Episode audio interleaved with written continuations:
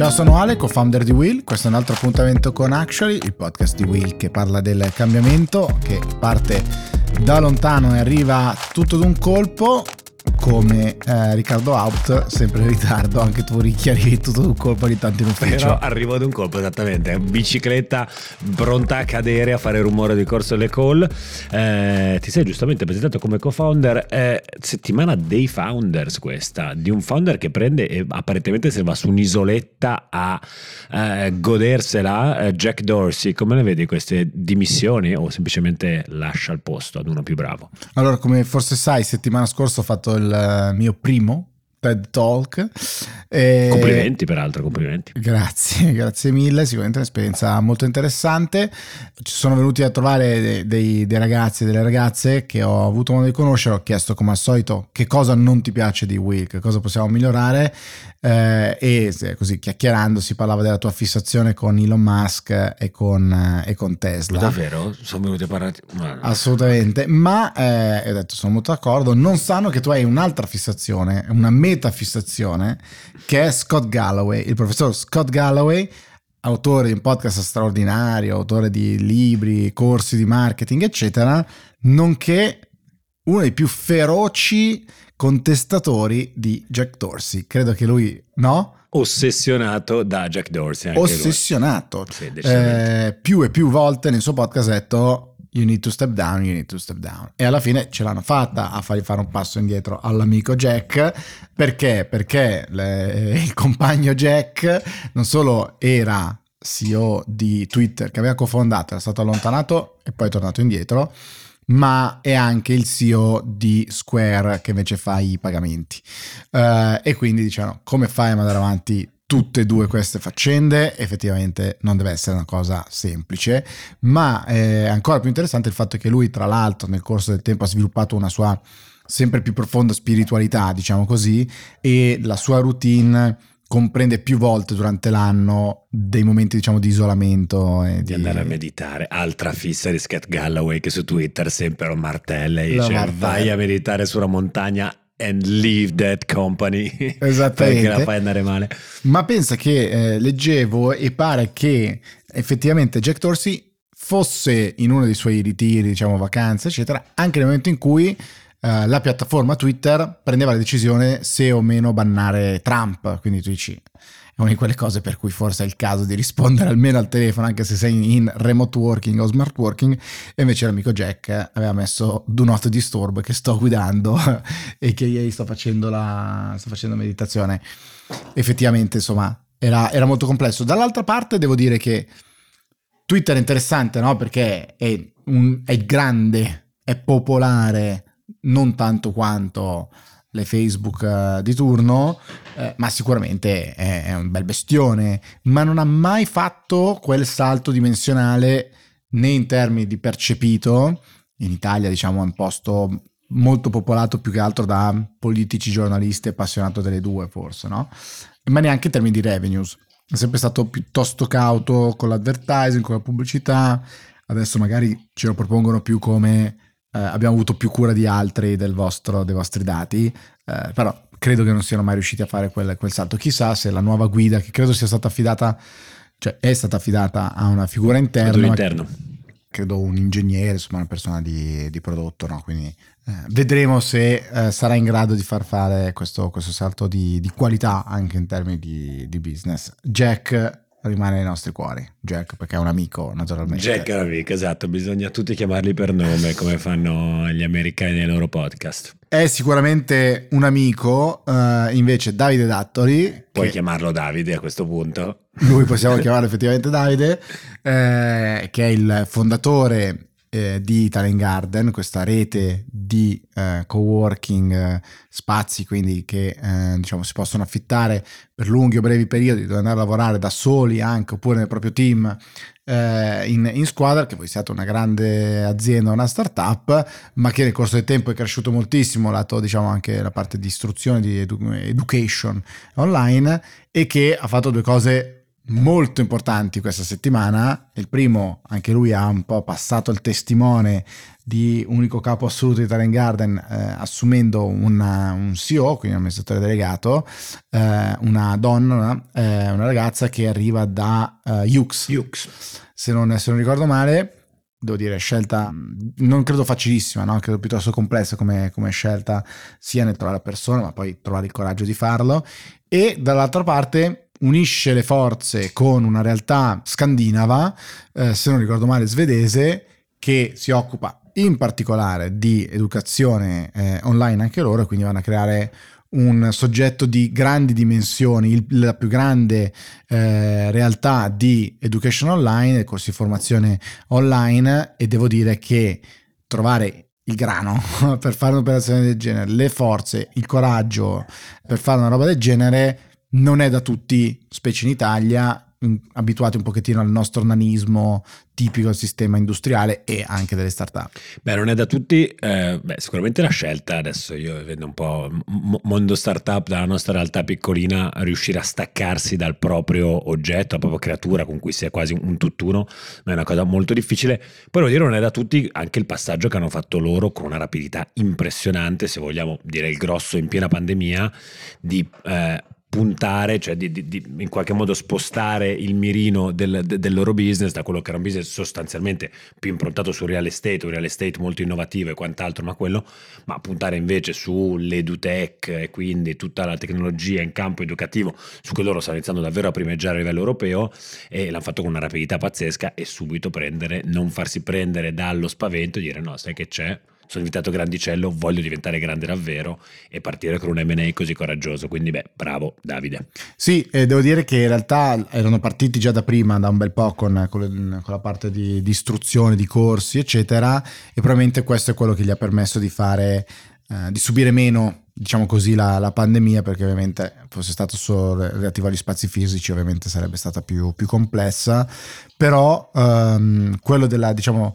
dimensionale è una cosa molto molto importante e credo che sia anche la tua big story. E l'andiamo a toccare sicuramente, direi innovazione per diventare grandi guidata con un pochino di mano pubblica. Andiamo col jingle Big Story e ti dico qualcosa di più.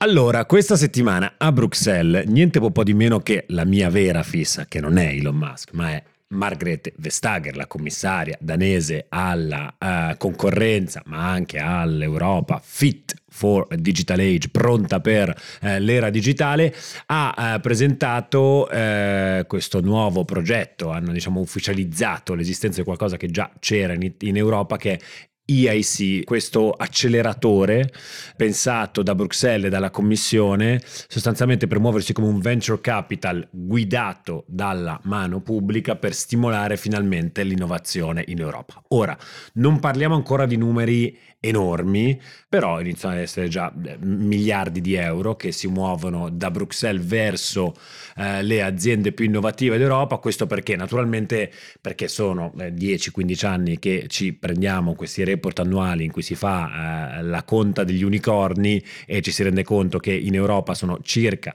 costantemente siamo adesso abbiamo raggiunto cioè siamo a un terzo di quanti ne hanno negli Stati Uniti ricordiamoci che noi comunque siamo più degli statunitensi in, in, in, Europa e abbiamo un terzo dei loro unicorns. Unicorns sono appunto le famose le, le aziende che raggiungono il miliardo di capitalizzazione eh, e, di, e, di, e, di, valore di borsa. Quindi in qualche modo eh, siamo, siamo, indietro, tremendamente indietro in quella corsa, eh, una corsa che fino ad oggi è stata guidata però con, una, con un'agenda di politica industriale davvero vetero-industriale eh, che invece Vestager ora prova in qualche modo a smuovere. Perché dico vetero industriale, da dove partiamo, cosa è stato fatto fino ad ora.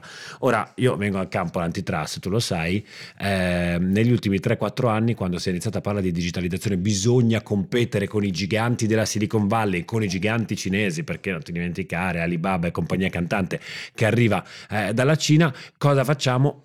Allentiamo le regole dell'antitrust, perché il freno all'innovazione sarebbe l'antitrust cattivo, le regole dell'antitrust che limitano la possibilità di unirsi delle aziende, allentiamo e facciamo fare fusioni a destra e a manca, così che questi possono finalmente diventare European Champions, campioni europei e o oh, poi c'è anche la declinazione nazionale chiaramente, quindi chi si mette a fare la politichetta che mette assieme le aziende in crisi e dice no ma è per, è per, è per finalità di innovazione. E questo è stato un po' il modo, eh, questo è stato un po' il modo per fare o l'idea di fare innovazione in Europa negli ultimi anni soprattutto in questi casi c'è stata la fusione, vediamo, capiremo se vogliamo entrare così a fondo, eh, tra Siemens e Alstom di qualche anno fa, i due colossi eh, ferroviari, la più grande battaglia di lobbying della storia dell'Unione Europea, eh, palesemente la Commissione Europea aveva già espresso grandissimo scetticismo per questa fusione che portava un mercato con quattro operatori a diventare un mercato da tre con i due mega player. E la scusa era no, no, no, per un momento la concorrenza internazionale mondiale è così efferata che noi qua in Europa dobbiamo fonderci in maniera tale da poter rispondere ai colossi eh, stranieri. Ecco, Avete mai sentito di una storia di una grande tech company americana la cui ragione del successo è stato l'MA in early stage? Non lo so, io ho qualche, ho qualche, ho qualche perplessità, o perlomeno M&A che potrebbe avere problemi di tipo antitrust, chiaramente, quindi non parliamo della piccola fusione l'una con l'altra o far rete su livello basso. Quindi insomma direi una buona notizia perlomeno che arriva, che arriva da Bruxelles, non so tu come l'abbia, l'abbia interpretata. Beh, mm, come dire, innanzitutto registro il fatto che eh, per te la soluzione ai nostri problemi è che sia la mano pubblica a fare innovazione eh, e questo è difficile. Lei mi sta mettendo in bocca parole che non sono mie, ma prego, vada avanti. No, a parte gli scherzi, in una, in una, fase in cui tu mi insegni con una delle tue prime GTV, forse lo Stato si compra tutto, siamo in una fase in cui Stato, gli Stati sono cresciuti tanto, la spesa pubblica è cresciuta tantissimo ovunque, la parte di innovazione chi la deve fare? Eh, credo che sia una domanda interessante importante. L'Italia rimane eh, molto piccola in termini di venture capital, credo che siano meno di mezzo miliardo in totale i fondi che ci sono stati, quando diciamo venture capital, il capitale di rischio, quindi capitale che viene investito sapendo che diciamo così, vuoto per pieno, una su dieci ce la fa e le altre nove muoiono e va bene lo stesso. L'Italia è ancora molto molto piccola. Non so se il capitale pubblico, sicuramente il pubblico può intervenire con delle logiche di matching, quindi il privato mette 100 e il pubblico si fida del privato e mette altri 100. C'è anche, secondo me, un dato interessante è che ci sono i grandi fondi americani che incominciano a investire in Europa. Questo credo che sia un segno bello di eh, maturità progressiva del, del, nostro mercato, perché vuol dire che gli, che gli americani, storicamente, come dire, e anche oggi, che hanno, sono invasi di opportunità, invece dicono proviamo ad andare uno verso paesi che non parlano inglese, e quindi come ulteriore eh, diciamo, opportunità, e secondo andiamo a, a stimolare.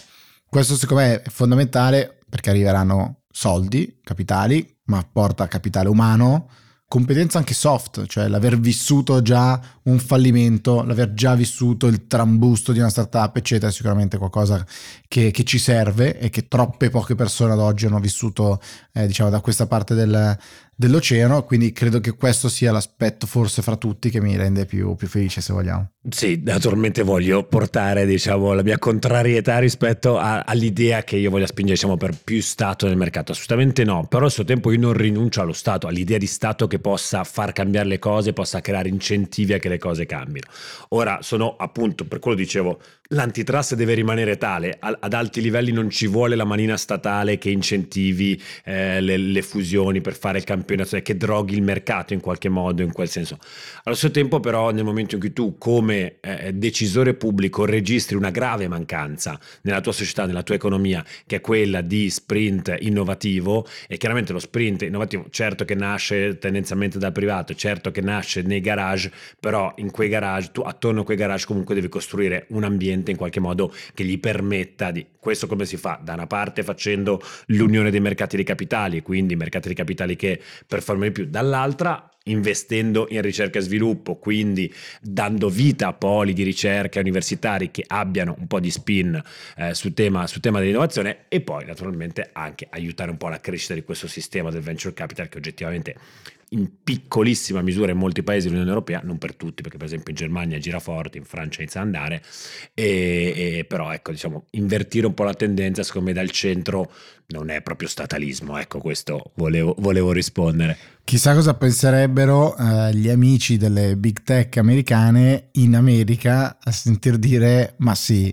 chiudere un occhio su antitrust e permettere grandi aggregazioni eh, è quello che porta innovazione, no? eh, anche considerato quello che abbiamo già discusso più volte in questo, in questo podcast, di quanto poco, se non zero ormai spazio abbiano questi soggetti per fare nuove acquisizioni.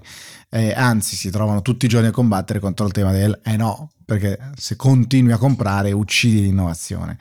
Quindi, come al solito, le cose non, dire, non avvengono in un vuoto, intorno a loro, ma è certo. importante come al solito è il, è il, contesto e lo stadio evolutivo di maturità nel quale, nel quale ci si trova e quindi anche, anche, in questo caso fondamentale, fondamentale che l'Europa si muova, si muova con la sua regolamentazione, anche di questo abbiamo già, già parlato, DSA, Digital Service Act, che rimane in, in discussione, non pochi rischi per creatori come, come noi creatori, nel senso di creators, creatori di contenuti, eh, non, non, vogliamo sostituirci a nessuno naturalmente, eh, ne, ne, abbiamo avuto modo di, insomma, di, di, parlare più volte, regolamentazione, attenzione a non prendere, a buttare il bambino con l'acqua sporca, no? come, come si suol dire, a riuscire a pensare e immaginare che cosa succede a valle, perché a monte magari ci sono i pescioni grandi, ma poi in fondo insomma succede, succede di tutto. Quindi un momento secondo me molto interessante per l'innovazione in giro per uh, un po' per tutta l'Europa, sicuramente per, per, il mondo. Vediamo se qualcosa arriva fin qua giù. Io, io un'application da Will, anche, anche, a tua insaputa un'application Buttacela da Will alla Vestager. Io a Margrethe Vestager la, la, mando sicuramente perché magari gli interessiamo. Però, però, dimostra di nuovo quello che dicevamo prima rispetto no, a quello che ha fatto Davide Dattoli, con un po' di visione, un po' di coraggio. Eh, si possono andare a unire le forze con dei soggetti che magari sono certo. di pari dimensione, ma uno esce dai confini del magari Europa o Sud Europa, si, si unisce con un soggetto dall'altra parte e questo diventa, diventa, una forza, quello che è la nostra più grande, non dico debolezza, ma insomma sicuramente una delle più grandi difficoltà è essere molto diversi fra, fra di noi, seppur essere tutti europei, eh, se incominciamo a favorire, e c'è chi favorisce capitale pubblico capitale privato, un, un, suo mix, se favorisce questa unione sicuramente per l'innovazione è una cosa eh, estremamente positiva siamo riusciti, caro Riccardo, a fare una puntata senza mai parlare di auto elettriche. Io direi che non voglio tirare la corda e, eh, perché ti vedo con la vena gonfia che vorresti parlarne tantissimo, ma non te lo farò fare. Non lo farò, non parlerò neppure di furgoni elettrici. Esattamente. Ne parleremo nella prossima puntata. Parleremo però a breve di nuovo, eh, troveremo il modo di parlare a breve di nuovo della tua vera, unica, grande fissazione, il fatto che qualcuno giovanissima ti ha rubato il posto che tu sognavi alla eh, FTC così è andata. Effettivamente io ci speravo. Eh, Parliamo Lina, di Lina Khan. Ci dovremmo conoscere un giorno perlomeno, ti farò i complimenti. Esatto. Bene, eh, non sarà oggi, non sarà in questa puntata di Actually, ma forse nella prossima. Ciao Ricky. Ciao Ale. Ciao a tutti.